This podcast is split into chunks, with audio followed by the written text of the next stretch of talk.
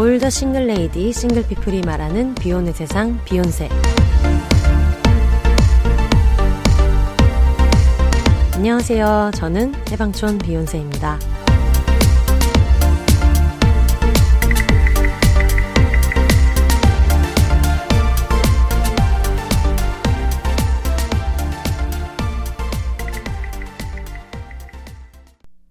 안녕하세요. 해방촌에서 글 쓰는 해방촌 비욘세입니다. 비혼입니다. 저희가 그동안 굉장히 바쁘게 어, 방송을 저는 만들었고 여러분은 또 들으셨는데 캥 작가님이랑 마포만두 작가님 저번 주에 나오셨고 그리고 그 전주에는 하재영 작가님이 나오셔가지고 나는 결코 어머니가 없었다. 어, 여러분 제가 SNS에도 한번 얘기한 적은 있는데 제가 이 책은 진짜 너무 좋은 것 같아요. 항상 비욘세를 하면서 소개해드린 책이 저하고 잘 맞는 책이 너무 많아서 좋았는데 요즘에 동네방네 소문내고 있거든요. 야, 이 책은 진짜 좋은 것 같다. 이러면서. 하여튼 그 책에 대한 이야기를 나눴고, 그리고 준 언니랑 같이 비혼식 얘기도 나눴었고, 그리고 그 전주에 또 캥 작가님이랑 마포만두 작가님이랑 클럽 제로 소다와 함께하는 흑역사는 흐른다를 했잖아요. 그래서 그렇게 한번 쭉 하고 나니까 어, 예전에는 세 번 게스트 녹음을 하면 한 번은 이제 혼자 녹음하는 것들을 했었는데 어쩌다 보니까 좀 북적북적 지금까지 그렇게 지냈어서 오늘은 조용하게 여러분들이랑 좀 못한 얘기도 하고, 음, 그동안에 사연이나 후기 보내주셨던 것들도 몇 개 소개하고 이렇게 하면 좋을 것 같아서 지금은 저 혼자 저희 집 거실에 앉아 있습니다. 제가 그동안 어, 어떻게 지냈는지 얘기를 할 기회가 없었던 게, 그, 캥 작가님이랑 마포만두 작가님 나오셨던 회차가 전에 녹음을 했었던 거잖아요. 그때 스톡을 하나 갖고 있었어서 덕분에 너무 여유롭게 잘 지냈고, 그리고 또 그 회차가 저도 편집하면서도 재밌었고, 녹음하면서도 재밌었는데, 많은 분들이 도움된다고 얘기도 많이 해주셔서 지금 너무 보람 있는데요. 어쨌거나, 어, 지금쯤 이 근황이나 이런 얘기는 좀 해야 되지 않나 싶어가지고 말씀을 드리자면 독일 언니들 팟캐스트 공개 방송이 있었잖아요. 근데 독일 언니들 같은 경우에는 제가 팟캐스트를 시작하기 전부터 너무너무 좋아했던 방송이고 그래가지고 공개 방송을 한다는 얘기를 들었을 때부터 공개 방송을 기획하고 있다는 얘기 들었을 때부터 진짜 너무너무 반가워서 또 셀러맨 님이 저희의 첫 공개 방송 때도 다 발벗고 나서가지고 일을 해주고 이랬던 게 있기 때문에 제가 그 의리를 지키고자 심지어 저희 팀 경기가 있는데 IBK 기업 은행의 마지막 홈 경기가 있었고 그리고 심지어 여러분 그 홈 경기 때는 팬 미팅도 있었다는 거예요. 팬 미팅도 예정이 돼 있었지만 3월 18일에 공개 방송을 이제 잡았기 때문에 맨님한테도 욕을 한 바가지 하고 마지막 그걸 못 가지 않냐라고 하면서 저희가 저번 주 방송 때 그런 얘기를 했잖아요. 어, 우리는 효녀도 있지만 효녀는 뭔가 불만을 말하지 않고 그냥 따박따박 웬만한 일을 다 해주는 사람들을 효녀라고 한다면 우리는 효년 지랄지랄하면서 할 건 다 해주지만 조용히 해주지는 않고 눈치를 많이 주는 그런 걸 이제 효년이다. 그래서 우리는 효년입니다. 이런 얘기를 좀 했었는데 마치 비슷하게 어, 맨님한테도 욕을 한 바가지 하고 야 이거 꼭 이때, 이때 이렇게 해야겠냐 고마운 줄 알아라 라고 얘기를 하면서 독일 언니들 공개 방송을 갔어요. 근데 아마 가보신 분들도 다 느끼시겠지만 너무너무 진짜 너무 좋았고 그리고 캥 작가님 기다리신 분들이 한 3년 기다리셨다면 그 드라마 퀸님 기다리신 분들은 또 워낙 너무 오래 기다리셨어가지고 모두에게 되게 전설로만 있던 이 사람이 AI가 아닌가라고 생각했을 수도 있지만 눈앞에 나타나서 모두한테 너무 즐거운 경험이었는데 그때 공개 방송에 가가지고 티켓도 이렇게 티켓팅도 같이 좀 도와드리고 그렇게 했는데 저는 또 그렇게 티켓 확인하고 해야 하는 일을 해본 건 처음이었던 거예요. 그래서 사실은 원래 거기가 제 파트는 아니었는데 사람이 한 번에 엄청 많이 오셔가지고 이제 같이 으쌰으쌰 하다 보니까 티켓을 이제 배부해드리는 거를 같이 도와드렸고 덕분에 비욘세 청취자분들도 겹치는 분들이 워낙 많아서 만나게 돼서 너무너무 반가웠습니다. 근데 저희가 너무 당황해서 좀 이렇게 빠릿빠릿하게 제 딴에는 빠릿빠릿하게 한다고 했는데 이게 나름대로는 그런 티켓 배부를 대비하는 일이다 보니까. 그래서 저까지 이제 달라붙어서 같이 이제 했는데도 어, 다들 되게 열심히 했는데 단기간에 많은 분들이 와주셔가지고 저희가 그걸 또 미리미리 데뷔를 하고 생각을 했었어야 되는데 약간 좀 미비한 부분이 있어서 많이들 기다려 주셨는데 감사하게도 누구 한 명 어떻게 어쩜 독일 언니들 청취자분들도 어, 다들 너그러우신지 많이 화도 안 내시고 이렇게 해주셔가지고 벌벌 떨면서도 비교적 침착한 마음으로 공개 방송을 같이 좀 도와줬고요. 그때 비욘세 청취자분들 만나서 사진도 찍고 뭐 얘기도 하고 뭐 악수도 하고 그랬는데 뭐 오랜 시간 이렇게 있지는 못했지만 그래도 몇 분 만나서 너무 반가웠습니다. 그 중에서 한 분이 어, 사연을 주셔가지고 제가 그거를 한번 소개해드리면서 근황 같이 얘기하면 너무 좋을 것 같은데 선유도 닭다리님께서 보내주셨어요. 안녕하세요, 혼세님. 저는 비욘세 입덕한 지 한 달. 한 달! 그러면은 이제 숙제가 많죠. 이분은 들으실 게 되게 많으신데. 그 한 달 동안 너무나 밀도 높게 혼세님 방송을 듣고 듣고 또 듣고 너무 빨리 정주행 해버리면 아쉬울까봐 에피 하나하나 아껴 듣고 최애 에피는 세 번, 네 번 들으며 아직 부동의 제 맘속 1위 레전드 캥 작가님과의 술방은 20번은 들은 것 같습니다. 라고 하셨는데 입덕한 지 한 달이 됐는데 2시간짜리 20번을 들었다. 어지간히 재미있으셨던 거예요. 너무 감사하고 참고로 저는 캥 작가님이랑 술방한 거는 200번 들은 것 같아요. 200번을 뭐 약간 오바를 더하면 넘게 들었을 수도 있겠다 싶은 생각이 드는 게 심심할 때도 한 번씩 듣고 드라이브 할 때도 한 번씩 듣고 어 캥 작가님이 좀 바쁘시고 또 캥 작가님 이제 비행기 타고 왔다 갔다 하실 일이 있어서 그 바쁜 와중에 비욘세 짬짬이 이렇게 나와주고 있는데 캥 작가님이 너무 바쁘거나 할 때는 맥주 같은 거를 까놓고 그걸 들으면서 이제 정원이를 쓰다듬으면서 낄낄대고 들을 때가 있거든요. 같이 있는 느낌으로 듣고 있기 때문에 그거를 지금 20 번 정도 들으셨다고 하셨는데 이 중에서 술 마시면서 들은 적이 있으시다라고 한다면 사실상 뭐 우리는 다 같이 맥주 한 잔을 한 거다라고 생각해도 된다고 저는 생각합니다. 왜냐하면 저는 어떤 비밀 보장, 영혼의 노숙자 이런 걸 들을 때도 어, 같이 있었다고 저는 생각하거든요. 그래서 비욘세 청취자분들이 어, 같이 뭐 빨래 개고 뭐 하고 했다라고 했을 때 저는 그 말이 맞다고 생각하고 굉장히 어떤 일상을 침투했다는 것을 늘 영광으로 생각하고 있습니다. 하루에 혼세님의 목소리가 차지하는 농도가 지금 좀 많이 과한 입덕한 지 얼마 안 된 덕후가 진한 떡밥 허버허버 주워 먹느라 바쁜 청취자 선유도 닭다리라고 합니다. 눈을 뜨면 바로 비욘세를 켜서 집안의 정적을 없애고 자기 전 라디오처럼 아주 작게 틀어놓고 자장가 삼아 자느라 정말이지 제 모친 목소리도 이렇게 많이 듣진 않았을 것 같은 요즘이에요. 이분은 심지어 저랑 지금 자고 있다는 거예요. 자고 있다는 거예요. 다름이 아니라 바로 오늘 옆 동네 팟캐스트 독일 언니들의 공개 방송에서 전 혼세님을 영접하고 말았습니다. 혼세님의 실물을 본 적도 사진을 그다지 찾아본 적도 없었는데 우연히 탐라에 흘러들어온 너무 귀여운 우리 해방촌 김정원 씨 사진을 찾아보다 더 많은 사진이 있나 인스타를 몇 번 염탐하다 보니 자연스럽게 혼세님 얼굴이 조금은 익숙해졌었죠. 그리고 오늘 바로 몇 시간 전 독언니들 공개 방송이 모두 끝난 뒤 퇴장 퇴장하느라 우르르 나가는 인파 사이 관객석 쪽으로 들어오는 혼세님의 얼굴을 0.5초 스쳤습니다. 이때 이걸 어떻게 기억하시지? 제가 이게 기억나는 게 독일 언니들 녹음을 하고 나서 그 녹음분을 확인을 해야 되는데 녹음이 잘 들어갔는지를 확인을 해야 되는데 그거를 맨님이랑 득휘님이 하시기에는 이제 끝나고 사진도 찍으셔야 되고 뭐 관객분들도 만나셔야 되고 해야 되는 일들이 있잖아요. 그래서 어쨌든 팟캐스트를 하고 있으니까 그 녹음분 확인하는 거를 담당하고 있어서 그 부조정실로 올라가는 길이었어요.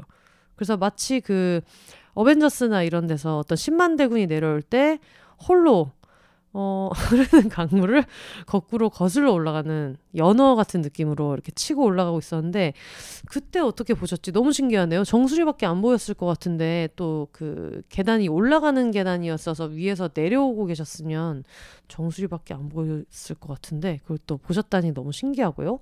인사요? 그럴 리가요. 어? 혼세님? 하고 인지하는 순간 너무나 빠르게 지나간 바빠 보이시던 혼세님을 차마 잡지도 못하고 아쉬움에 발걸음을 돌렸습니다. 마스크도 쓰고 있었고 공개방송 현장에서 1일 알바하러 오신 우리 팟캐스트 세계관 속 셀럽들을 행여나 마주친다 해도 실은 알아보기 힘들지 않을까 했는데 그 순간 짐송님의 지난 말 한마디가 머릿속을 스치더군요. 이게 이제 김이나 작사가님 얘기를 하면서 눈에 광기가 돌던 혼세님에게 짐송님이 던진 말씀이었는데 기억하실런지요 라고 하셨는데 눈은 좀 커야지. 라고 말씀하셨었어요. 네, 저는 마스크 위로 형형하게 빛나던 혼세님의 카리스마 있는 왕방울 눈을 보고서 한눈에 저 눈은 혼세님이다 알아볼 수 있었습니다. 왜냐면 머리 색깔이 탈색이 돼 있어서 더 그런 것도 좀 있으셨을 것 같아요. 거침없이 인파 속을 뚫고 어디론가 향하는 그 강렬한 눈은 마치 맹수, 프로 스텝, 프로 작가, 예, 그것이었습니다. 당장이라도 누군가를 향해 지시를 할 것만 같은 마치 코트 위에 호랑이 감독이었다고요.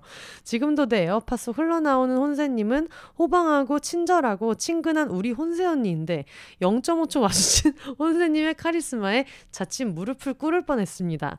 과장은 비욘세 청취자의 미덕이라 알고 있습니다. 그쵸? 과장하셔야죠. 어, 저는 되게 안절부절하는 모습이었을 거라고 생각했는데 이걸 이렇게 또 멋있게 얘기를 해주시고 어, 너무 만난 적이 없기 때문에 오히려 좀 약간 판타지가 많이 겹겹이 있었던 게 아닌가. 아무튼 이 구구절절한 청취후기도 아닌 것이 사연도 뭣도 아닌 이 메일은 뭐냐면 다음에 뵈면 꼭 인사할 테니 부디 반겨달라는 연서입니다.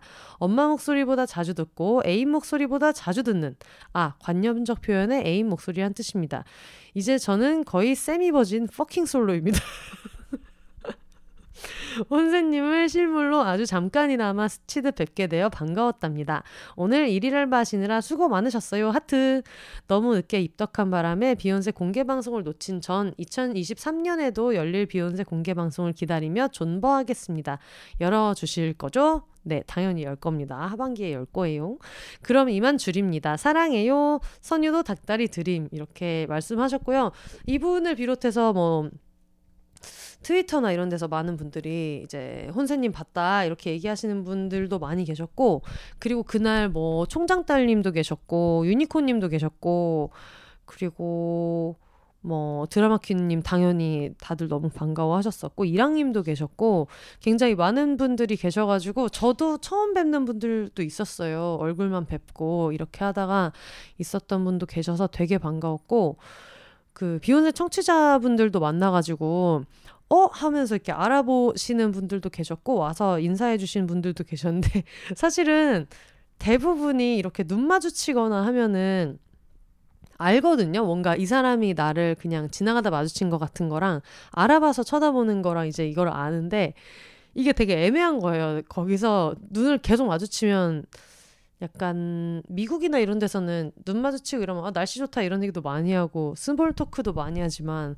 한국 사람들 그런 게 별로 없잖아요. 사실 눈을 되게 오래 마주치면은 이게 뭐 나 알아요? 막 이렇게 이것을 시비로 눈싸움으로 생각하기도 하고 이러니까 그럴 때마다 항상 좀 고민을 하게 되는 것 같아요. 이걸 어떻게 해야 되지라고 생각하게 되는데 참고로 저는 얘기하시면 언제든지 너무너무 반갑게 잘 인사하고 오히려 뭔가 알아보신 것 같은 느낌이 있는데 말을 안 걸어주시면 아, 어떻게 해야 되지? 라고 더 고민하게 될 때가 있어서 이럴 때 만났을 때 그냥 인사해 주시거나 하면 저도 너무 늘 반가우니까 얘기 꼭 해주시면 좋겠고요. 그래서 이번에도 이게 뭐 비욘세 공개 방송 때는 이렇게 마주쳤을 때 누가 아 하면은 당연히 어 안녕하세요 하고 비욘세를 보러 오신 분들이니까 쉽게 인사를 할 수 있는데 여기는 약간 남의 잔치잖아요. 그래서 남의 잔치에서 누가 나를 보고 어 이렇게 했다고 해서 거기서 갑자기 아 예 제가 바로 막 이렇게 하는 게 너무 웃기잖아. 내가 그 정도로 유명한 사람도 아니고 내가 무슨 뭐 방탄소년단 아이유도 아닌데 눈을 마주쳤다는 이유만으로 아 예 예를 하는 게 약간 오바가 아닌가 이런 생각이 들어서 비욘세를 듣고 계신가 보다. 그래서 알아보셨을 것 같다라는 느낌이 있어도 그걸 먼저 얘기하기가 조금 그런 뻘쭘한 지점이 있어가지고 언제든지 얘기해 주시면 저는 되게 그냥 즐겁게 잘 항상 반가워하고 있고요. 그거랑 또 비슷하게 요즘은 저 말고 정원이를 알아보시는 분들이 있거든요. 그리고 특히 이제 동네에서는 예전에 TVN의 고독한 훈련사에 서 잠깐 이제 정원이가 나왔어서 정원이를 알아보시는 분들도 있고 아니면 정원이 계정을 팔로우하는 분들도 있는데 정원이 계정에서도 정원이 이름이 해방촌 김정원이라고 돼 있어요. 그래서 해방촌에서 마주치면은 어 얘가 정원이가 맞겠다라고 많이들 생각을 하시거든요. 그래서 당연히 얘를 알아보시는데 그때 이제 그분들도 정원이다. 이렇게 얘기를 하면 아예 제가 바로 정원이 견주입니다라고 하기가 되게 모르겠어요. 이게 되게 애매한 부분인데 누가 지나가다가 비욘세님이다라고 하면은 비욘세님 안녕하세요를 하시지 않아도 비욘세님이다라고 하면 아 네 안녕하세요. 이렇게 하면 되는데 정원이다. 이렇게 얘기를 하면 어 얘를 알아본 건데 내가 대답을 해도 되나 이게 상식적으로 생각할 때는 당연히 정원이다라고 하면 아 네 안녕하세요 이렇게 해도 되는데 약간 그 순간 좀 이렇게 주저하게 되는 부분들이 있어요. 그래가지고 그리고 그냥 얘를 알아봤다 뿐이지 얘를 데리고 다니는 저하고 굳이 얘기를 하고 싶은 거는 아닐 수도 있잖아요. 어떤 분들은 그냥 정원이 피드만 보고 있으면 얘를 산책시켜주는 제가 뭐 무슨 가족인지 누군지 모를 수도 있고 그리고 정원이한테 관심이 있지 키우는 사람한테는 관심이 없을 수도 있고 좀 이렇다 보니까 그걸 어떻게 해야 되지 하고 되게 주저하게 되는데 얼마 전에도 길을 이제 가면서 산책을 하는데 어떤 여성분들 세 분이서 정원이 같은데 정원이 같은데 이렇게 얘기를 하신 거예요. 근데 그거를 제 뒤에서 얘기를 하신 거예요. 그래서 맞은편에 오면서 어 정원이 같은데 이렇게 얘기하면 어 맞아요 이렇게 대답을 해드리면 되는데 뒤에서 말씀하시다 보니까 그걸 제가 앞을 보고 가다가 갑자기 개를 데리고 돌아서서 예 제가 어 이 아이가 정원이입니다만 이렇게 할 수는 없는 거예요. 그래서 아 이걸 어떡하지 어떡하지 하다가 계속 이제 가까워지는 것도 좀 무안하고 해가지고 좀 이렇게 엇갈리게 이렇게, 이렇게 가다가 정원이는 기본적으로 엘리베이터 타는 거 이런 걸 좋아해가지고 거기를 이제 타야 돼서 항상 그 같은 길로 가기 때문에 근데 아까 그 세 분이 거기 또 계시더라고요. 그래서 차라리 다행이다 싶어가지고 어 정원이 아니에요 하시길래 이제 인사를 하고 근데 정말 세 분이 정원이 머리를 쓰다듬으면서 정원이다 정원이다라 하고 가셔서 그럴 때 이제 약간 헷갈리는 거예요. 이게 정원이로 아시는 건지 아니면은 비욘세를 들으시는 청취자분이신 건지 싶어서 그냥 정원이를 보신 분이면은 정원이 쓰담쓰담 하고 이렇게 할 때 그냥 이렇게 흐뭇하게 바라보면 되는데 혹시 청취자분들이면 그래도 이렇게 같이 뭔가 얘기를 조금 더 나누고 싶어 하시려나 어떻게 했어야 될까 이런 고민을 어 제가 소심해서 그런지 좀 많이 하고 있어가지고 어쨌든 어, 드리고 싶은 말씀은 언제든지 인사는 해주시면 저는 너무너무 즐겁고 반갑게 잘 받고 있어서 이분도 아마 너무 정신이 없어서 제가 그 상황을 알거든요. 인사를 해서 이렇게 불러 세울 수 있는 분위기는 아니었어서 그랬는데 다음에 시간이 또 되면은 마주치면은 꼭 만나 뵈면 좋겠고요. 그리고 뭐 얘기하셔서 말씀드렸던 대로 비욘세 공개 방송은 목표는 이제 여름인데 그것도 저 지금 이제 3월이잖아요. 그래서 여러 가지 준비하고 있는 것들도 있고 그래서 이제 차근차근 대관이랑 이런 게 이제 나오면은 또 말씀을 드리도록 하겠습니다. 그리고 또 어. 비욘세닷컴 통해서 사연 주신 분이 또 계셔가지고 요 얘기도 좀 같이 읽어보면 좋을 것 같아요. 어, 흑역사 특집을 했을 때 제가 처음으로 읽어드렸던 귀여운 그 초등학교 때 English 얘기를 했던 사연을 보내주신 분이 있어요.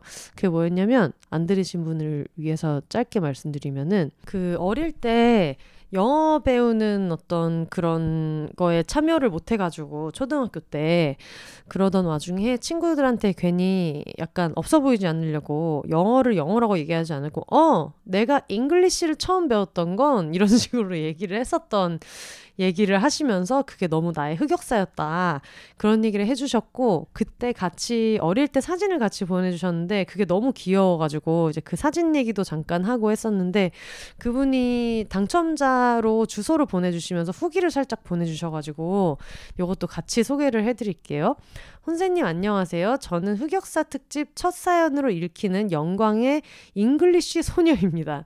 두근두근거리는 마음으로 12시 땡치고 업로드 되자마자 비욘세를 들었는데 제 사연이 첫 번째로 읽혀서 너무너무 기뻤어요. 히히. 그 후 클럽 제로소다를 나도 받을 수 있는 건가? 근데 나는 주소를 적은 기억이 없는데 어떻게 보내주시는 거지? 하고 비욘세 한줌단 방에 얘기했더니 혼세님께 빨리 메일을 보내라고 기다리고 있으실 거라고 해서 이렇게 다시 왔습니다. 아 그리고 온 김에 해명할 것이 하나 있는데 제가 보낸 7세 유치원 소풍 사진 중 아 초등학교 아니야 유치원이었군요. 7세 유치원 소풍 사진 중 나이키 운동화는 다름이 아닌 저희 엄마의 운동화였습니다. 오. 저희가 그때 그 보내주신 사진에서 나이키 운동화에 너무 옷을 깔끔하고 좀 약간 옷을 정말 잘 입는 어린이였던 것 같다 해서 그런 얘기를 했었는데 그 운동화가 유치원 때 엄마 운동화를 신었다. 제 것이 아니었어요. 흑흑. 저희 엄마는 성인 치고 발이 매우 작으신 분이고 저는 발육이 남다른 7세였기 때문에 허... 물론 그래도 성인의 신발이 크긴 했지만 그래도 운동화끈 꽉 묶고 신고 갔던 기억이 나네요. 저는 그때 운동화가 없었거든요. 저희 엄마는 영어 수업도 안 시켜주고 운동화도 안 사주신 어머니였 크크크크. 한참 뛰어놀 나이의 어린아이에게 왜 운동화가 없었는지는 저도 의문인데 아마도 그 당시 저는 공주놀이에 심취해서 운동화 따위는 안 신으려 했던 것 같아요. 아마도 아무튼 해명하고 싶었어요. 요게 이제 그 공주놀이에 심취했다 이런 얘기를 하시는데 제가 저희 조카들을 보면서 느끼는 게 이 친구들이 공주 기간이 있더라고요. 공주 기간이 있어서 저도 저희 언니가 애들 키우는 거를 보기 전에는 아, 왜 이렇게 애들한테 저렇게 핑크색 프릴 달린 원피스 같은 것만 저렇게 줄까? 애들의 성역화를 정말 고정시키는 일이다라고 생각을 했었거든요. 근데 어, 아무리 그렇지 않은 옷을 입혀가지고 그 어린이집을 보내도 애들이 이제 그때부터 자기가 하고 싶은 게 생기는 기간이거든요. 예를 들면 저희 조카 1호 같은 경우에는 그 당시에 자기 어린이집 친구들이 손톱에 네일 아트 같은 걸 하고 와가지고 한동안 조카 1호도 이제 네일 아트에 심취했었던 조카 1호는 참고로 이제 남자인데 네일 아트를 신나게 했었던 때도 있었고 그리고 그 제 친구들 중에서도 조카가 남자인데 어, 어린이집에서 그런 약간 튀튀 같은 캉캉 스커트 같은 거를 입고 온 여자친구들이 되게 부러웠나 봐요. 그리고 실제로 뭐 그 친구가 그걸 당연히 좋아했을 수 있고 그러다 보니까 고모 뭐 고모가 너한테 뭐 사다 줄까 했더니 그런 약간 발레 스커트 같은 걸 사달라고 해가지고 조카한테 그걸 사줬다.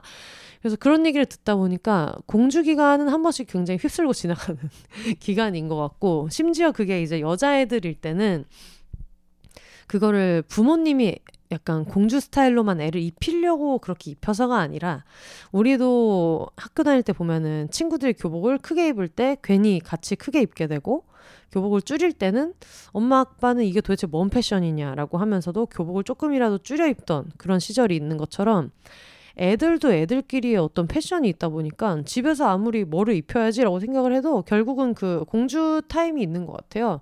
그래서 제가 있는 단톡방 중에서 딸들 키우는 친구들이 있는 단톡방이 몇 개 있는데 거기서는 이제 어느 순간 애들 사진이 한 번씩 올라오는데 굉장한 공주다. 거의 뭐 머리 끝부터 발끝까지 핑크다. 그러면은 음 공주 시즌이 왔구나. 이 또한 지나간다. 라고 얘기를 했었는데. 아마 그래서 운동화를 신기 신었을 수 있어요.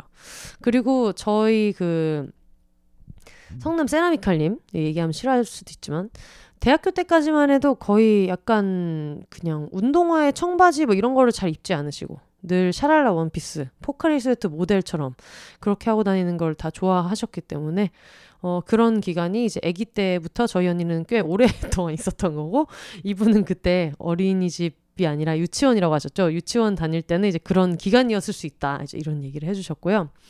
아, 또, 또, 또, 인생의 흑역사가 정말 그것뿐이라면 성공한 인생이라고 하셨는데, 그냥 저는 부끄러움이 1도 없는 극 ENFP 인간이어서 그렇습니다. TMI를 보태자면 전공이 연극, 영화, 연기 전공입니다. 배우 활동도 했었고요. 제가 정말 이 분이 보내주셨던 어릴 때 사진을 공개할 수 없어가지고 너무 아쉬운데 그런 기운이 느껴져요. 이분의 사진에서. 그 끼가 어릴 때부터 너무너무 많이 느껴지고요. 정말 엔간해선 창피한 게 없는데 그 English 사건은 왜 이렇게 지금까지도 창피한지 의문이었는데 혼세님의 해석을 듣고 무릎을 탁 쳤어요. 아마도 아는 척 했던 제 자신이 너무 부끄러웠던 것 같아요. 그게 뭐라고. 그럼 다시 한번 제 사연을 읽어주셔서 감사드리고요. 라고 하면서 주소를 같이 해가지고 보내주셨습니다. 혼세님, 마포만두 작가님, 캥 작가님, 사랑해요. 이렇게 보내주셨어요. 아유, 감사합니다. 저희가 되게 평소보다 흑역사는 흐른다 사연자분들이 그 당첨자분들 주소 수집이 좀 늦게 됐어요. 그래서 저도 엄청 어 왜 이렇게 연락이 안 오지? 혹시 너무 흑역사였어서 좀 창피하셔서 창피하셔서 그러나라고 생각을 했는데 그런 거는 이제 아니셨던 것 같고 모르셔서 못 보내셨던 분들도 계셔서 제가 그때 사연을 보내주신 이메일로는 문의를 드렸는데 이게 이제 아무래도 메일로 쓰다 보면은 당연히 좀 실수해서 쓸 수도 있잖아요. 그래서 스펠링이 달라가지고 어, 못 봤던 분들도 계셔서 어떻게 어떻게 해가지고 지금은 다들 받으셔서 너무 다행이고 클럽 제로소다 저도 지금 그 제가 제 돈 재산으로 짝으로 사가지고 잘 먹고 있는데 클럽 제로 소다에도 다시 한번 너무 감사드립니다. 그리고 삼성동 삼지창님께서 또 후기를 보내주셨는데 오늘 아침 캥 작가님의 택시 투어 에피소드를 들으며 실실 웃으면서 등교를 한다셨을까요? 역대급 술 흑역사를 만들고 지금에서야 정상인이 됐습니다. 자세한 건 너무 쪽팔리고 제가 화단을 맨손으로 팠다는 점도. 그리고 종량제 봉투 두 개를 썼다는 정도만 말해볼게요. 무튼 이걸 쓰는 이유는 감사하다는 말을 전하고 싶어서입니다. 덕분에 많은 삶의 종류를 알게 되었고 많은 용기를 얻었어요. 운동과 어울리지 않는 체형이라 생각해 가까이 하지 않다가 비욘세를 통해 용기를 얻어 이제 필라테스 3개월 차입니다. 오 축하드립니다. 필라테스 좋죠. 저도 요즘에 척추가 다시 너무 삐뚤어져가지고 이걸 또 어떻게 해야 되는데 또 말로만 하고 있습니다. 덕분에 많은 도전을 하게 되었어요. 물론 오늘 같은 날에도 술 마시고 미친 짓 하는 건 나 혼자가 아니라는 위안도 얻었고요. 항상 감사합니다. 그럼 이만 뿅 이렇게 얘기해 주셨는데 저희는 정말 그 흑역사 에피소드를 녹음하고 나서도 어 그렇게 창피한가 이런 얘기를 되게 많이 했어요. 저희가 너무 술 먹고 나서 그런 에피소드가 되게 많다 보니까 근데 그런 제가 듣기에도 화단을 맨손으로 봤다? 좀 많이 창피한 것 같은데 화단을 맨손으로 봤다. 왜 파셨을까요? 뭔가 거기에 뭐가 있을 거라고 생각을 하셨던 건지 아니면은 술 먹다 보면 좀 그런 게 있거든요. 어느 게 더 창피한 건지가 구분이 안 될 때가 있어요. 그러니까 뭐 예를 들면 어, 이분 에피소드도 그럴 수 있다는 거죠. 화단을 맨손으로 왜 팠는가를 생각할 때 남들이 보는 데다가 토를 하면 민폐다. 그래서 이거를 화단을 내 손으로 파서 토를 한 다음에 잘 묻으면은 민폐가 덜할 수 있더라고. 술을 많이 먹어본 입장에서는 물론 저는 화단까지 파본 적은 없습니다만 뭐 더 쪽팔린 건 했을 수 있겠죠. 근데 어쨌든 그런 입장에서는 그랬을 수 있다. 화단을 왼손으로 판다는 게 얼마나 수치스러운지 생각을 안 하고 남들 앞에서 토하는 모습을 보이고 싶지 않다. 어떻게 보면 남들 앞에서 그냥 술 먹고 토하는 게 더 보편적인 행동일 수 있는데 하여튼 그런 생각이 드는데 어, 큰일 하셨고 종량제 봉투를 두 개를 썼다. 어쨌든 좀 준법 정신이 투천하신 분인 것 같고 뒤처리는 잘 된 것 같아서 너무너무 다행이고요. 사연 보내주셔서 감사합니다. 그리고 또 비욘세닷컴 통해서 들어온 사연 중에 또 김밀셰님 사연 이분 되게 오랜만인데 망한 연애 올림피아드 첫 회에서 눈썹 짝짝이었던 시절에 사귀었던 좀 찌질한 애인 남자친구 얘기를 해주셨던 분인데 오랜만에 사연을 또 주셔서 읽어볼게요. 안녕하세요 비욘세님 광주 사는 김밀셰라고 합니다. 너무 오랜만이에요. 학식으로 나온 급식 스타일 토마토 스파게티를 으아 먹고 너무너무 일하기 싫은 오후 3시 미루던 메일을 써봅니다. 급식 스파게티는 대체 언제까지 맛있을까요? 할머니가 되어도 고급 레스토랑 파스타보단 피자집 치즈 오븐 스파게티를 좋아할 것 같아요. 어려운데 피자집 치즈 오븐 스파게티를 좋아할 것 같아요. 가장 마지막으로 보낸 메일이 2022년 1월이네요. 한 1년 만에 제 일상은 많은 것이 바뀌었답니다. 아, 먼저 비욘세에 오랜만에 메일 써야겠다고 생각한 이유를 알려드릴게요.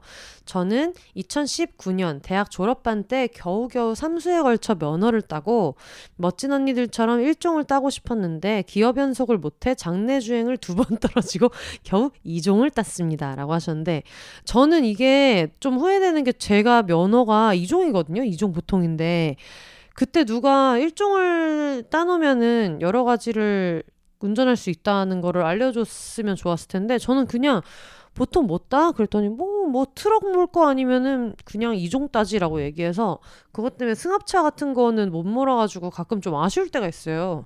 왜냐면 친구들이랑 같이 놀러 가가지고 좀뭐 10명 이렇게 북적북적 해가지고 타고 다니면 좋잖아요? 여러모로.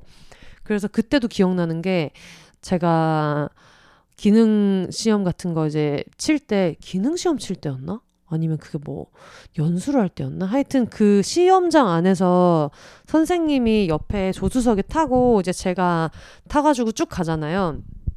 그때 옆에를 이제 보니까 트럭을 타고 있는 좀 키가 작으신 중년 여성분이 계셨는데 그분을 보면서 제 옆에 있던 운전 가르쳐 주는 그 선생님이라는 사람이 아유 저렇게 조그만 사람이 저렇게 조그만 아줌마가 저거를 몇 번을 떨어지는데 저걸 저렇게 하고 있다 이런 식으로 얘기를 해가지고 뭐 키가 작은 거랑 도대체 저게 무슨 상관이야라는 생각을 함과 동시에 또 저한테 저의 어떤 몸 얘기를 하면서 아유 뭐 덩치도 있으신데 좀 뭐 일종을 따시지 뭐 이렇게 얘기를 했던 갑자기 또 얘기를 하니까 승질이 나지만은 어쨌든 그렇습니다.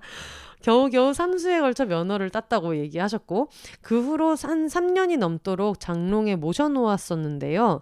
최근 저희 아버지가 새 차를 뽑게 되신 덕분에 그동안 엄마가 타시던 경차 하나를 제가 받게 되었어요. 7년 정도 꽤 된 차지만 저희 어머니 직장은 집에서 차로 5분 거리라 7년간 2만 킬로도 달리지 않았던 모닝 아기가 요새 고속도로에서 100킬로 밟느라고 아주 깜짝 놀랐을 거예요. 아무튼 간에 그렇게 출퇴근 합쳐 거의 1시간 반 가량 운전하게 된 저는 라디오를 들으려다 재미가 없어 그간 잘 못 들었던 비욘세 정주행을 시작했습니다. 저도 팟캐스트 많이 듣잖아요. 워낙 좋아하고 근데 항상 밀린 거를 장거리 운전할 때 많이 듣는데 그래서 이분도 오랜만에 비 욘세를 좀 들으셨나 봐요. 그리고 왠지 부끄러운 제 사연이 나오는 몇몇 에피소드는 건너뛰었는데 31회 서티원 특집을 듣다가 비욘세님과 킹 작가님이 아주 즐겁게 공개 방송 얘기를 하시며 어 그분도 너무 궁금해요 눈썹 짝짝이 꼭 뵙고 싶어요 하시는 걸 듣고 벼랑간 감동과 소외가 몰려오며 그때 사연을 쓸 당시 생각도 하지 못한 방향으로 흘러가는 인생과 예상한 것과는 다르지만 그래도 잘 풀려가고 있는 평범하고 행복한 일상에 눈물이 찔끔 나려고 했답니다. 합니다. 그리고 메일을 써야겠다 다짐했죠. 저는 3년간 지지부진했던 공무원 시험 준비를 때려치고 얼레벌레 어리둥절 괜찮은 직장에 취업을 했습니다. 아, 축하드립니다. 공부하고 있다고 독서실로 세티스파이어 받았던 거 기억하시나요? 부끄러운 줄도 모르고. 여전히 혼자서도 둘이서도 잘 쓰고 있답니다. 혜영 언니 압도적 감사. 저와는 맞지 않는다고 생각해서 일찌감치 기대를 접었던 전공 분야 졸업장으로 취업을 했으니 정말 사람 일 모르는 거더라고요. 우연히 참여하게 된 정부 프로그램에서 우연히 지역 대학 내 연구센터 인턴으로 배치돼서 운 좋게도 계약 연장 제의를 받았습니다. 학사졸 사회 초년생 치고 나쁘지 않은 급여와 쿵짝이 잘 맞는 부서 사람들, 그리고 배울 점이 많은 상사도 함께요. 이게 진짜 대박인 것 같은데. 배울 점이 많은 상사. 정말 사주라는 게 있을까요? 그렇게 하려고 열심히 했던 일은 잘 안 됐는데 이번엔 운이 파랄이었던 것 같아요. 제 사주든 삼신할머니든 아무튼 간에 감사하며 충실히 행복 하게 일하고 있답니다. 어, 식곤증으로 너무 일하기 싫다고 첫 줄에 쓴 사람이라고 해주셨습니다. 그리고 또 제가 대학원생이 되었습니다. 짐송님 안녕하세요. 드디어 올해 졸업하시나요? 죄송합니다. 어, 참고로 말씀드리면 짐송님 지금 되게 잘 해나가시고 있고요. 오늘까지가 엄청 바쁜 기간이라고 했는데 어쨌든 열심히 하면서 내일은 이제 제가 짐송님의 운전 도로 연수를 해드릴 계획이고요. 어, 큰 싸움 나지 않도록. 근데 여러분 제가 의외로 탈 것을 운전대 잡았을 때 정말 화를 잘 안 냅니다. 친구들이 혼세는 평소에 화가 많으니까 운전대 잡으면 화를 안 내나 봐라고 할 정도로. 근데 또 가르쳐 주는 건 처음이어가지고 약간 초보자가 이해할 수 있게 그리고 또 이게 운전대 잡았을 때는 상대방을 너무 긴장시키지 않게 잘 알려줘야 되는 스킬이 또 필요한데 그걸 잘 할 수 있을지 좀 걱정이 되는데 하여튼 짐송님 근황을 중간에 갑자기 말씀을 드렸고요. 어, 제가 큰 학문적 욕심이 있는 사람은 아닌데요. 직종과 관련한 학과라 상사에게 추천을 받아 커리어상 좋은 기회라고 생각하고 열심히 다니려고 하고 있습니다. 전 공대를 나와서 대학원생이라고 하면 247 실험실에서 고통받으며 교수에게 털리는 그런 걸 상상해서 대학원 제의 받았어요. 예? 제가요? 왜요? 물음표 투성이었는데 국책 사업으로 신생되어 관련 업계인들 대상으로 하는 학과라 그런지 주말에만 수업을 한다고 하더라고요. 아무튼 간에 열심히 공부해서 척척 석사가 되는 걸 목표로 하고 있습니다. 월급도 올려주겠죠? 작년 매일에 운동으로 다이어트를 성공해 너무너무 기쁘다고 자랑자랑을 하고 있네요. 네, 저는 3년 만에 취업이 된 기쁨으로 매일을 맛있는 음식과 술로 지새우다 도로아미타불이 되었습니다. 아유, 잘하셨어요. 이거 뭐 기뻐서 먹는 건데 도라미탕 뭐 되면 뭐 어때? 또 얼마나 맛있었겠어? 얼마나 맛있었으면 이게 또 이렇게 돌려질 때까지 다 드셨겠어요? 제가 이 기분을 너무 잘 알고 저는 뭐 몸무게가 너무 많이 왔다 갔다 하는 사람이라서 근데 항상 그런 생각을 해요. 살이 되게 많이 쪘을 때 항상 느끼는 게 하, 근데 너무 맛있었지. 정말 맛있었다. 그런 생각을 뭐 항상 하기 때문에 네, 뭐 축하드리고요. 맛있게 먹었으면 0칼로리는 아니에요. 0칼로리는 아니고 맛있게 먹었어도 만칼로리는 만칼로리인데 근데 맛있게 먹었으면 너무 좋다는 거지. 평생을 마른이로 살아본 적이 없으니 다시 살이 쪄도 뭐 이게 내 건강 체중인 것이지 하고 행복하면 되었다 별 생각이 없었는데요. 요새 운동 안 한 플러스 차 끌고 다닌 플러스 탕비실 플러스 잦은 음주와 야식 사코모로 같은 양을 먹어도 소화가 잘 안 되고 와 벌써부터 이러, 이러면 건강하게 오래 못 살겠다 싶어서 울며 겨자 먹기로 운동을 등록하고 평일 평일 금주 챌린지를 시작했답니다. 오, 이거 너무 어려운데? 평일 금주 챌린지? 네, 챌린지 이틀째고요. 퇴근하고 맥주를 못 먹어서 너무 스트레스 받아요 하셨습니다. 트위터에서 서른부터 랬나 신체 무료 구독이 끝나니 미리미리 운동하시라는 글을 봤었는데 28부터 이러다니. 하긴 건강에 좋은 건 단 한 가지도 안 하면서 무슨 자신감이었을까요? 오늘도 필라테스를 하고 네 발로 기어서 갈 겁니다. 그 유명한 성동일 필라테스 짤이 있죠. 그리고 그 짐송님이 얘기하는 사람들이 필라테스로 사람이 죽을 수 있냐를 검색하는 사람들이 지식인에 굉장히 많다 이런 얘기 했었는데 제 주변에 비혼인 투성이인 어, 좁디 좁은 인간관계 속에서도 서른이 다가오니 하나둘씩 결혼 소식이 들려오는데 그중 한 친구는 저에게 축가 부탁을 하더라고요. 대체 왜?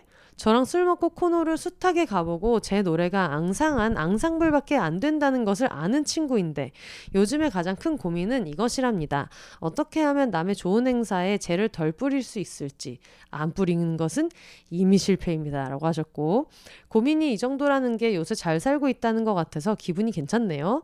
어우 벌써 2,400자가 넘었어요. 원고지 12장 아닌가요? 생판 알지도 못하는 사람의 알지도 못하는 근황을 2,400자 읽어야 하는 비욘세님 님 늘 잘 듣고 있습니다. 언제나 거기 계셔주셔서 정말 감사해요.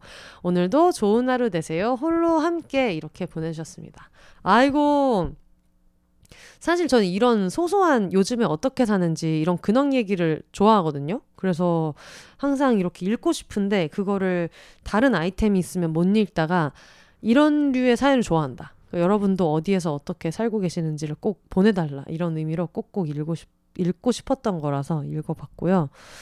아, 진짜 제가 이분 얘기를 듣고 찾아보니까 처음에 사연을 보내신 게 2020년 7월이었더라고요. 이제 그때가 망원년의 올림피아드 할 때인데 그러면은 진짜 3년 된 거예요. 3년 전에. 근데 3년 전에 들으시던 분들이 사실 이것도 취향의 흐름이라는 게 있고 그래서 들으시는 게 신기한 거라고 저는 되게 생각하는데 그걸 그렇게 해주셔가지고 새삼 진짜 너무 반갑기도 하고 감사하기도 하고 그런 마음이 들고요.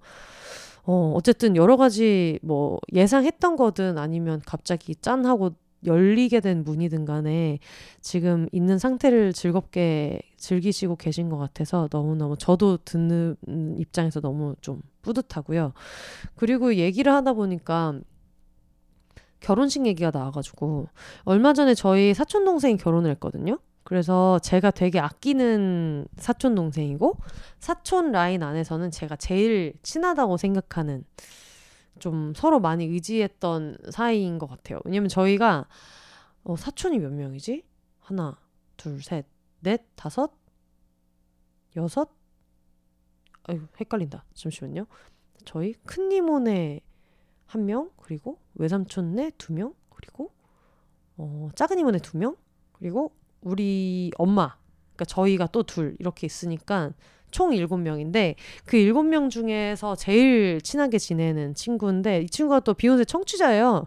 그래서 그 전에도 비욘세 얘기 나오면은 되게 얘기도 많이 해주셨었고 그리고 예전에 그리드 크리스마스 할 때 청취자 선물을 또 사비로 털어가지고 줬던 그런 너무 고마운 친구고 비욘세 공개 방송할 때 공개 방송을 그 같이 힘써주는 친구들 너무 고맙다고 그 친구들이랑 먹으라 그러면서 와인에다가 그리고 와인 두 병에 무슨 손글씨로 해가지고 뭐 비욘세 첫 공개 방송 축하드립니다 해서 이렇게 해서 붙여주고 해서 너무너무 고마운 청취자 겸 이제 저의 가족인데 뭐또 결혼을 한다고 하니까 또 그냥 넘어갈 수 없잖아요. 그래서 팟캐스트 비욘세 이름으로 제가 또 화환을 화환을 보내줬습니다. 제가 어릴 때부터 항상 사주나 이런 거를 보면은 남편이 진짜 착하다.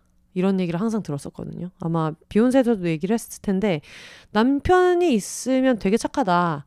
그런 얘기를 되게 많이 들었어서 그래서 그 복을 어떤 이 친구에게 양도했다는 의미로 좋다던데 결혼은 사촌 땡땡땡에게 증여 완료 팟캐스트 비욘세 비욘 라이브 팟캐스트 비욘세 이렇게 해서 화환을 보내줬어요. 근데 이제 어 그 비욘세가 저라는 걸 모르고 저희 이모는 제가 얘기해 줄 때까지. 제가 보낸 화환이라는 것도 몰랐어가지고. 생각해 보면은 제가 비욘세를 하고 있다는 거를 아는 친척들이 많지 않은데 당연히 알 거라고 생각하고 제가 거기를 갔었던 게. 그래서 저희 엄마 아빠가 이제 보시고 어머 어머 이거 우리 혼세가 보내준 화환이잖아. 하면서 좀 생색을 내려고 하셨는데 문제는 이제 그 화환이 제 거라는 걸 말하려면 팟캐스트 비욘세가 뭔지를 얘기를 했어야 되는데 우리 엄마 아빠는 과연 뭐라고 했을 것인가. 그게 좀 이제 궁금하고 그렇더라고요. 그래서 굉장히 재미있는 결혼식이었고 같이 둘이서 동시 입장하는 것도 너무너무 즐거워 보여서 좋았고 주례 없이 진행을 했는데 그것도 좀 좋더라고요. 사실 주례가 있는 결혼식이 뭐 어떻다는 건 아니지만 그래도 둘이서 하는 다짐이니까 누군가한테 꼭 이런 얘기를 이래라 저래라를 듣는 것보다는 둘이서 하고 싶은 얘기를 서로서로 확인하는 것도 좀 좋을 것 같다 생각을 했었는데 아 역시나 음 너무 좋아 보여서 즐거운 결혼식을 잘 다녀왔습니다. 어, 저희가 비욘세의 새로운 소식들이 몇 개 있는데 보통 비욘세에서 항상 광고는 어떤 흐름 중간에 이렇게 샥 하고 들어가지만 오늘은 다행히 저 혼자 진행을 하고 있기 때문에 비욘세의 광고를 먼저 듣고 오도록 하겠습니다.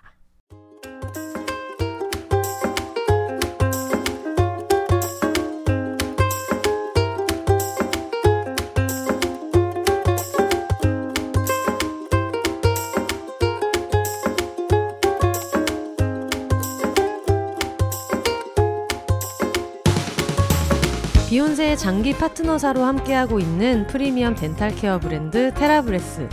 치과의사 해롤드 카츠가 딸을 생각하는 아버지의 마음을 담아 만든 무알콜, 무색소, 무인공향료 가글 테라브레스는 간증이 쏟아지는 구취 완화 효과로 꾸준히 많은 분들의 사랑을 받고 있습니다. 소중한 여러분의 치아 건강을 위해 테라브레스 공식 총판 온누리 스토어와 비혼세가 새로운 혜택을 준비했습니다. 지금 온누리 스토어에서 프로모션 코드 비혼세를 입력하고 특별한 할인가로 테라브레스를 구매하세요. 비혼세 채널이 계속해서 성장할 수 있도록 수익의 일부는 비혼세 지원금으로 활용됩니다. 최저가 혜택에 더해 비혼세의 힘을 보탤 수 있는 기회까지 결제창 프로모션 코드 입력란에 비혼세 세 글자만 입력해 주세요.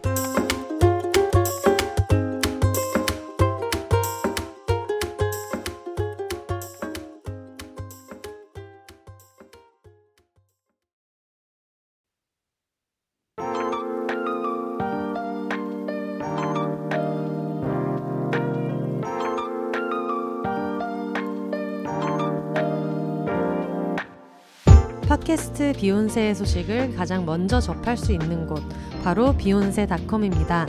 www.behonse.com에 접속하시면 팟캐스트 비욘세로 사연도 쓰실 수 있고 비욘세 공식 맥주잔, 이겨내야지 티셔츠, 뱅글 등 굿즈도 만날 수 있고요. 팟캐스트 비욘세가 오래 지속될 수 있도록 천원부터 자유롭게 청취료도 내실 수 있습니다. 지금 바로 www.behonse.com에 접속하셔서 가장 빠르고 가깝게 비욘세 팟캐스트 소식을 만나보세요. 그럼 비욘세닷컴에서도 더불어 혼자 사세요.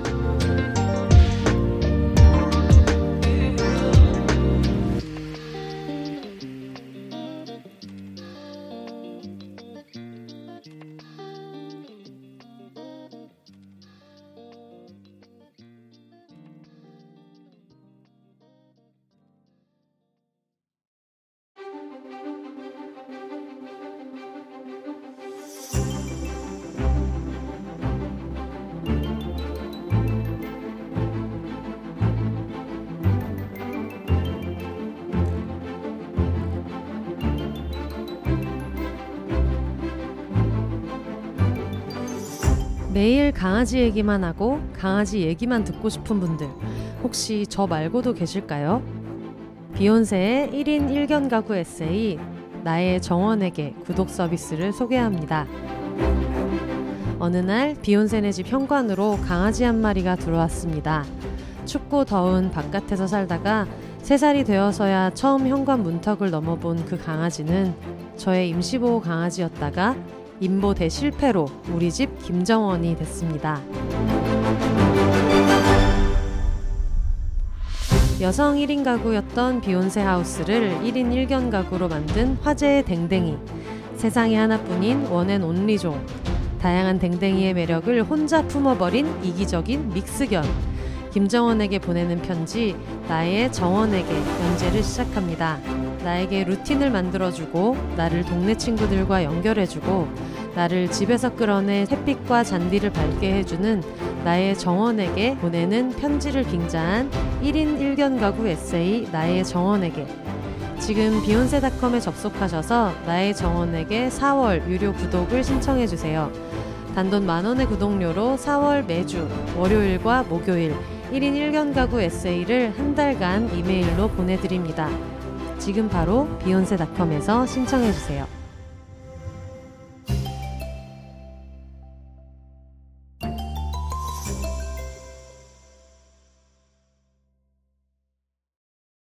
네, 광고 듣고 오셨습니다.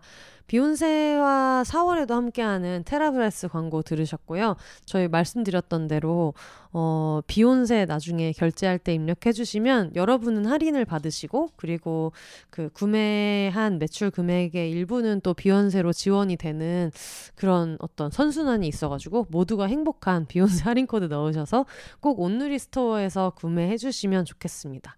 그리고 어, 비혼세닷컴 광고가 약간 바뀌었어요. 여러분들한테 알려드릴 드릴 게 있어가지고 그 전부터 비혼세는 어떤 뭐 후원 계좌나 청취료 입금하는 계좌 가 없는지를 이제 많이 문의를 주셨었는데 그 전에는 이걸 이제 제가 계좌를 열어야지 열어야지 생각을 하기는 했는데 형식 같은 걸 좀 고민을 많이 하게 되더라고요. 그래서 그냥 굿즈 같은 걸 만들면 뭐 저한테도 수익이 되니까 그거를 청취료를 받는 거랑 비슷하게도 생각을 하고 했었는데 이번에 청취료 계좌를 이제 열고 나니까 어떤 분이 그러니까 사실 이건 계좌를 열었다기보다는 비욘세닷컴이 지금 그 쇼핑몰의 형태로 돼 있잖아요. 그러니까 거기서 뭐 카드 결제도 하실 수 있고 뭐 카카오페이나 이런 걸로도 구매를 하실 수 있는 그런 청취료를 지불하는 시스템을 지금은 이제 열어놓은 건데 그거를 해놓으니까 이제 어떤 분이 아 차라리 이게 더 좋다고 하시면서 물건 사는 거를 물건을 좀 이렇게 늘리는 거를 좋아하지 않다 보니까 굿즈가 올라와도 안 사게 됐었다 이런 얘기를 해주셔가지고 되게 생각 못한 지점이었는데 어 되게 좋게 어쨌든 봐주셔서 너무 감사한 마음이었고요. 청취료 계좌를 이걸 열까 뭐 어떻게 할까 고민을 되게 많이 했었는데 비욘세를 제가 지금 2020년 2월부터 하고 있잖아요. 그러니까 꽉 채워서 3년이 넘었고 생각해보니까 어, 2월에 3주년 있었는데 또 정신없이 아무것도 안 하고 그냥 지나가 버리기는 했는데 뭐 어쨌든 근데 그때부터 비욘세를 이제 계속 유지를 하면서 처음에 시작할 때는 이거를 이렇게까지 뭔가 계속할 수 있을 거라는 생각도 안 했고 뭐 금방 하다가 때려칠 거다라고 생각을 했었던 건 아니지만 재미로 한 거니까 그냥 하다가 하고 싶을 때 하고 뭐 말고 싶으면 말지 이렇게 했는데 저도 이 루틴이 저한테 좀 중요해진 것도 있고 청취자분들도 어쨌든 이게 저희끼리 만들어낸 커뮤니티 같은 느낌도 좀 있잖아요. 그래서 점점 제가 지금 하는 일이나 이런 데서 이게 좀 중요해지다 보니까 비욘세를 중단하는 거는 모르겠어요. 지금까지도 생각해 본 적이 없고 앞으로도 뭐 큰 이변이 없는 한 생각할 일이 없는 일인데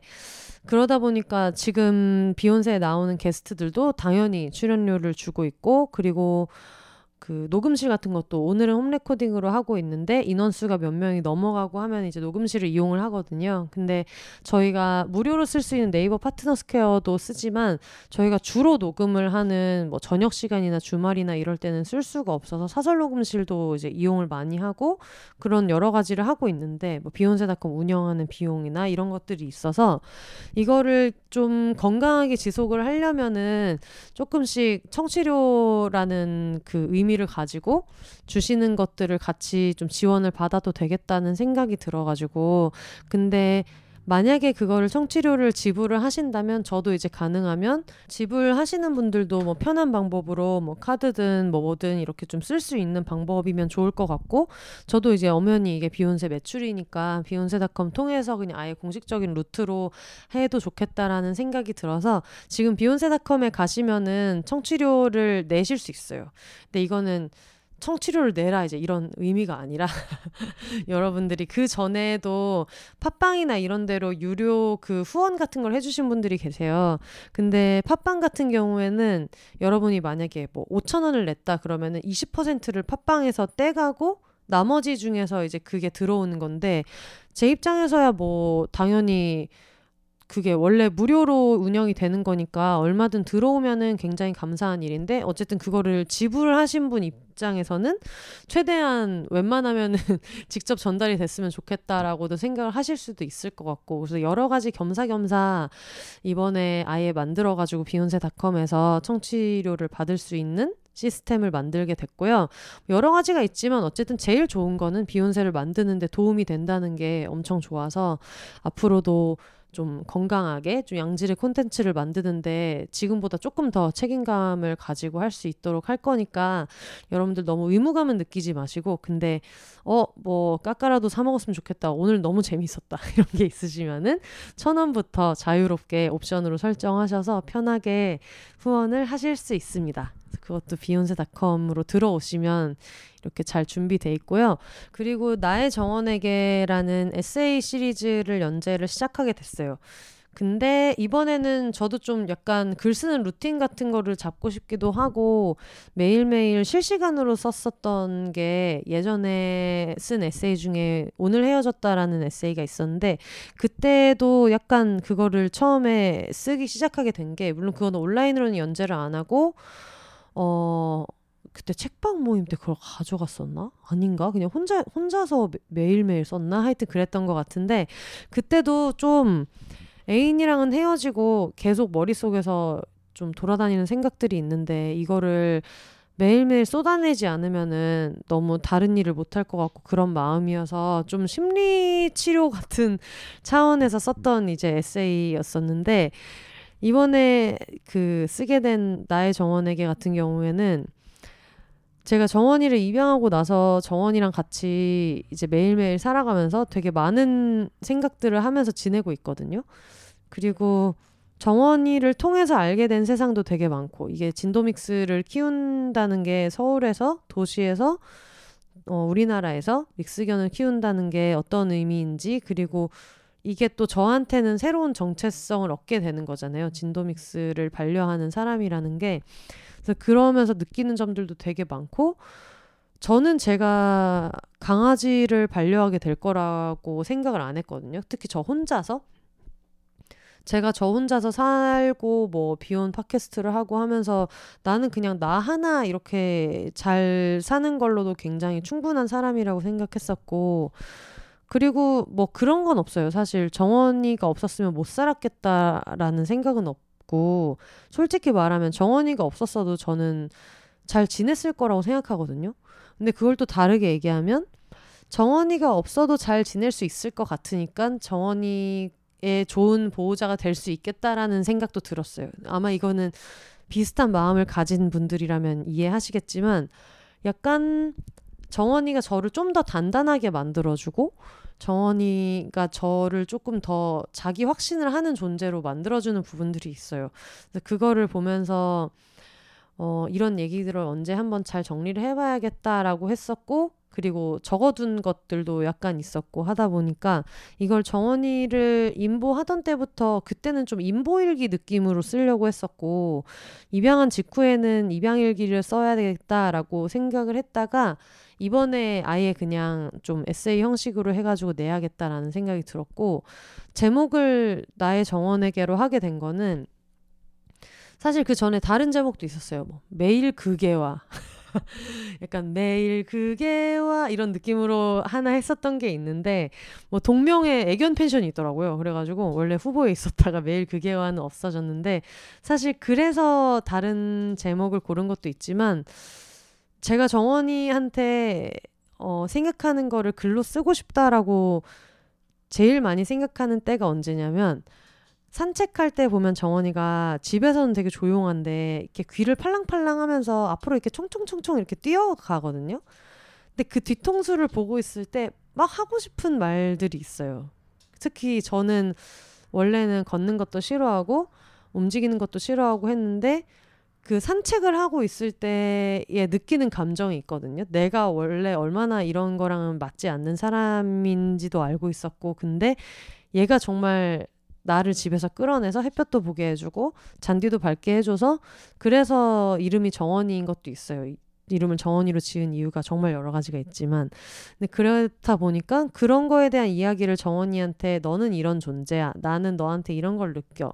너 때문에 어제랑 나는 이런 게 달라. 이런 얘기들을 너무 하고 싶은데 어 말이 통하지 않는 존재잖아요 강아지는. 그래서 강아지를 보면서 그런 생각을 막 이렇게 하는데 그걸 입 밖에도 낼 수 없고 뭔가 활자화하지 못한다는 게 되게 답답한 마음이 드는 거예요. 이 얘기를 막 쏟아내고 싶은데 그러니까 너무 사랑하니까 마치 이렇게 덕질할 때 처음에 입덕했을 때 막 기침으로도 막 이 사람 이름이 새어 나올 것 같고 그런 마음일 때가 있는데 그거를 말하지 못할 때 너무 막 사랑이 커서 답답할 때가 있는데 그거를 지금 한 반년째 계속 그렇게 지내고 있어가지고 물론 정원이는 제가 하는 말을 이해할 수 없고 우리는 같은 언어를 쓰고 있지 않지만 그런 얘기를 그냥 매일매일 이렇게 정원아 정원아 하면서 쓰다 보면 저 스스로도 그게 되게 좋은 기록으로 남지 않을까라는 생각도 있었고 그리고 저는 지금도 한 번씩 그런 알고리즘 같은데 무지개 다리 건넌 친구들 얘기가 나오거나 하면 그거를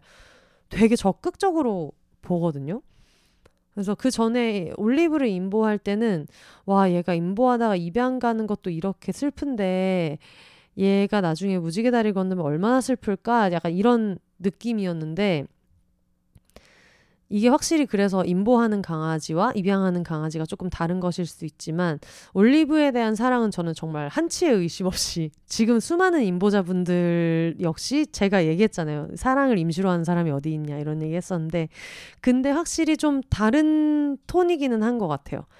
그게 그냥 마냥 두려운 것이고 얘랑 이별하는 게 마냥 무서운 일이고 그랬다면 정원이를 입양한 다음부터는 그게 너무너무 무섭고 두려운 일이라는 동시에 그 두려운 마음을 안고 오늘을 진짜 소중히 해야겠다. 같이 하는 시간을 너무너무 소중히 해야겠다는 생각을 많이 하거든요. 그러다 보니까 이제 방에서 나가게 되고, 뭐, 저답지 않은 일이지만 여러 가지 일도 하게 되고, 어떻게 보면 지금 에세이를 쓰고 하는 것도 어떻게든 이 시간을 좀 붙잡고 싶은 그런 생각이 들 때가 있어요. 이게 너무 빠르니까 나는 그냥 하루가 지나간 건데 어, 정원이한테는 이게 너무 시간이 훅훅 지나가니까 그게 너무 아쉽기도 한데 이거를 너무 슬퍼하고만 있고 이걸 너무 막 애타하기만 하는 것도 너무 아깝다는 생각이 좀 들더라고요. 우리는 지금 나중에 이 시간을 너무 좀 아름답게 추억하게 될 거고 정말 좋았던 시절이야라고 생각할 텐데 너무 서럽게만 생각하는 게 아닐까 그런 생각이 들어가지고 매일매일 이제 제가 느끼는 감정 같은 것들을 에세이로 써서 남겨보면 약간 어쨌든 한계가 있고 이런 유한한 시간 때문에 갖는 스트레스 같은 거를 한 번 남기면 글이라는 거는 영원히 남는 거니까 그런 형태로도 좀 남겨놓고 싶다라는 생각이 있어요. 제가 예전에 한번 한동안 클럽하우스 가 유행할 때 그때 독립 출판하는 작가들끼리 같이 이제 모여가지고 이야기를 했었던 적이 있는데 그때 좀 나이가 어린 분이 들어오셔가지고 제가 글을 너무 쓰고 싶은데 나이가 너무 어려서 제가 지금 쓰는 게 너무 어설플 것 같고 너무 별로일 것 같다 이런 얘기를 해 주셨던 분이 계셨거든요. 그 질문을 주셨던 분이 있어가지고 그때 말씀드렸던 감정을 이제 요즘에 좀 떠올리는데 제가 제일 처음으로 썼던 게 그런 공책 같은 데다가 막 이렇게 써놨던 막 팬픽이었었는데 그걸 반 친구들끼리 막 돌려보고 했었는데 저는 그때 그거를 다 버려버린 게 되게 아쉬워요. 왜냐하면 그 이후에 제가 썼던 글 같은 것들을 보면 너무너무 별로고 좀 구리고 이런 것들도 있지만 어쨌든 그 시절로 돌아갈 수 있다는 게 너무 좀 행복한 일인 거예요. 그 시절에 그 감정을 느꼈던 제가 그대로 남아있는 것도 너무 행복한 일이고 싸이월드가 열려가지고 판도의 상자 열렸을 때도 너무너무 창피하긴 하지만 읽으면 그때 확 살아나는 감정 같은 것들도 있잖아요. 그래서 어쨌든 지금 너무너무 즐겁게 좋은 의미 있는 시간들을 보내고 있기 때문에 그거가 이렇게 휘발되지 않게 그냥 모래에서 이렇게 막 날아가는 것처럼 느껴지는 때가 있어서 그렇게 느껴지지 않게 이걸 붙잡아 놓는 방법 중에 하나로도 너무 좋겠다라는 생각도 들었고 그리고 제가 지금 혼자서 강아지를 키우고 있잖아요. 근데 제가 말씀드렸잖아요. 비욘세가 제 삶의 자세를 굉장히 많이 바꾼 것 중에 하나가 좀 그런 거라고. 저도 1인 가구가 강아지를 반려하는 거에 대한 엄청난 편견이 저 스스로한테도 있었고 근데 그게 다른 사람을 향한 것도 있지만 나한테는 너무 자격이 없어라고 생각해가지고 이게 나랑은 상관없는 일이라고 생각했었던 날들도 있었고 그랬는데 좀 뭐랄까 1인 가구가 반려하는 삶이 어떻다는 거를 그냥 단편적으로도 쉽게 쉽게 얘기할 수 있겠지만 이게 되게 디테일한 부분들이 있어요. 그러니까 뭐 예를 들면 이런 건데 요즘에 친구들이 강아지 키우고 싶다 하는 친구들한테 얘기를 해주는 게 뭐냐면 겉으로 볼 때는 다 당연히 반려를 할 수 있다. 그리고 사실 그 올리브를 처음으로 인보했을 때도 주변에서 다 그랬어요. 너는 잘 하고도 남는다라는 얘기도 되게 많이 하고 그랬는데 근데 제가 중요하게 생각하고 중요하다는 걸 깨달았던 거는 내가 얘를 혼자서 키울 수 있는가라는 거는 밖에서 그냥 누가 봐도 측량해 줄 수 있는 어떤 그런 문제라면 내가 얘랑 있을 때 내가 어떤 감정을 느끼는지를 좀 알아야 된다는 생각이 있거든요. 그래서 강아지를 키우고 싶다라는 생각이 있는 분들은 뭐 보호소에서 봉사활동 꼭 해보셨으면 좋겠고 뭐 임시보호도 해봤으면 좋겠고라고 얘기하는 게 이 아이들 털을 만지고 뭐 배설물 냄새를 맡고 그리고 어쨌든 내가 말이 통하지 않는 존재가 내 옆에를 막 스쳐 지나가는 그 기분이 어떤지를 꼭 느껴봤으면 좋겠다. 그리고 거기서 피어나는 되게 미묘한 감정들이 있는데 이걸 내가 지속하고 싶은지 아닌지 그리고 만약에 지속한다면 이 친구랑 하는 게 좋을지 아니면 그 견연이라는 게 있잖아요. 진짜 인연이 있는 것처럼. 그래서 그런 것들을 좀 느껴보면 좋겠다 이런 얘기를 많이 하고 있어서 1인 가구가 반려하는 것이 옳다 그르다라고 단편적으로 얘기하기보다는 그게 어떤 건지를 좀 더 디테일하게 이야기할 수 있으면 좋겠더라고요. 내가 얘를 보면서 느끼는 어떤 감정이 뭔지 그런 것들도 같이 얘기하면 좋을 것 같아서 그리고 또 어, 어쨌든 진도믹스를 키우고 있는 보호자로서 내가 상상도 못했던 여러 가지 일을 겪게 되는 것들. 근데 그게 뭐 편견에 쩔어서 있는 되게 부정적인 얘기들도 많이 오지만 저는 진도믹스를 키우기 때문에 새롭게 열린 좋은 관계들도 너무 많고 그리고 생각보다 진도믹스를 예뻐해 주시는 분들이 정말 정말 많거든요. 그래서 정원이 덕분에 열린 세상이 저한테는 되게 많아서 그걸 꼭 그렇게 약간 안 좋은 거 로만 얘기하고 싶지는 않더라고요. 그래서 좀 더 리얼하고 생생하게 얘기를 하고 싶은 마음이 있어서 겸사겸사 글을 써야겠다 다짐하게 됐고 지금 생각하기로는 한편에 뭐 원고지 이천자라고 적어는 놨는데 여러분이 아시다시피 저는 분량을 줄이는 거를 또 못해요. 그래가지고 조금 많이 길어질 수 있지만 여러분들 그 부분은 좀 미리 양해를 좀 구하고 싶고 짧을까봐 걱정하실 필요는 없다. 근데 너무 구구절절이어가지고 이렇게까지 긴 얘기를 한다고? 라고 생각할 수 있는데 그건 좀 여러분이 저를 견뎌주셔야 되는 부분이 있다라고 생각하는데 그래서 어쨌든 그런 얘기들을 소소하게 나눠볼 예정이고요. 제가 정원이를 아침에 끌어안고 눈을 보면서 항상 하고 싶었던 얘기들 그런 것들을 정원이 대신에 한국어를 하실 수 있는 여러분들이 대신 받아보시면 된다라고 생각하시면 너무너무 좋을 것 같아요. 그래서 이거는 4월 중순까지는 구독 신청을 받을 거고, 어, 지금부터 신청은 이미 하실 수 있어요. 그래서 4월 2일 월요일부터 계속해서 그 쭉쭉 글이 8편이 나가게 될 거고요.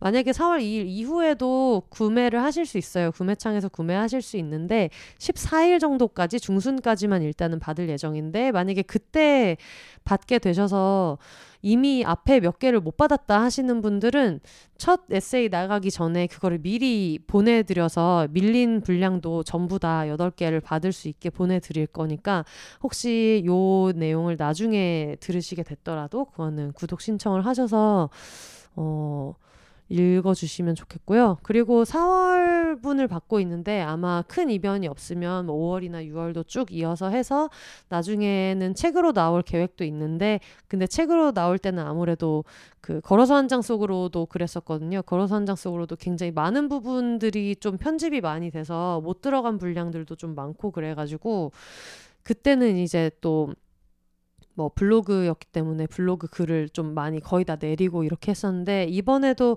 연재된 분량이 다 그 책으로 들어가기는 어려울 것 같아요. 그리고 일단 책이 언제 나올지 모른다라는 문제도 있고 그래가지고 어쨌든 지금 연재를 신청하시면 지금만 읽으실 수 있는 어, 오리지널 시리즈를 그첫 독자로 여러분들이 받아보실 수 있을 거라 같이 저랑 같이 강아지 얘기를 해주시면 좋겠습니다.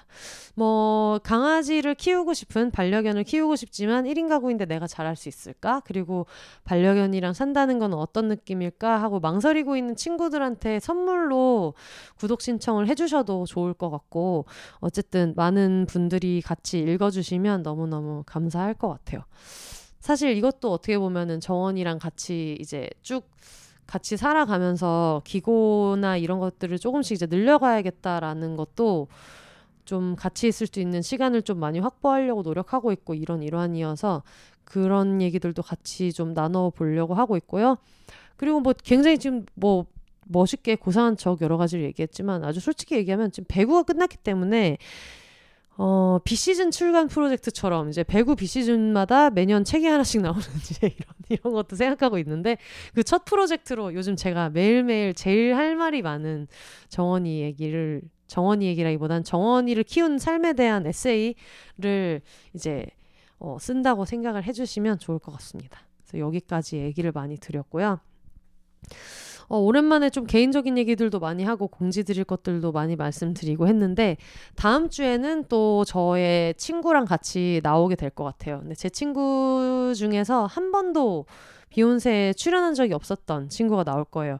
예전에 언니네 영상관에서 휘피디님이 나왔을 때 휘피디님이 부산에 사는데 오랜만에 서울에 와가지고 같이 녹음을 했잖아요. 이번에는 대전에서 제가 사랑하는 도시 탄수광역시 대전에서 대전에서 친구가 오게 돼가지고 제가 대전 이야기를 좀 나눠보려고 해요. 그리고 또 이 친구가 대전에서 태어나고 지금까지 쭉 대전에서 자랐고 저랑은 친구가 된 지 10년이 되네요. 어, 그러고 보니까 이제 저희도 10주년인데 그런 친구인데 비욘세 공개 방송에도 저를 도와주겠다는 목표 하나로 대전에서 공개 방송 장소까지 이제 왔다가 정말 끝나고 나서 뒤풀이 맥주 딱 한 잔 하고 바로 KTX를 타러 서울역으로 쐈던 너무너무 고마운 친구인데 이 친구가 대전에서 나고 자란 친구답게 KGC 인삼공사 대전 충무체육관이 이제 연고지잖아요. 그래서 인삼공사의 팬이기도 하고 그래서 저랑 배구 얘기들도 굉장히 많이 하고 하는데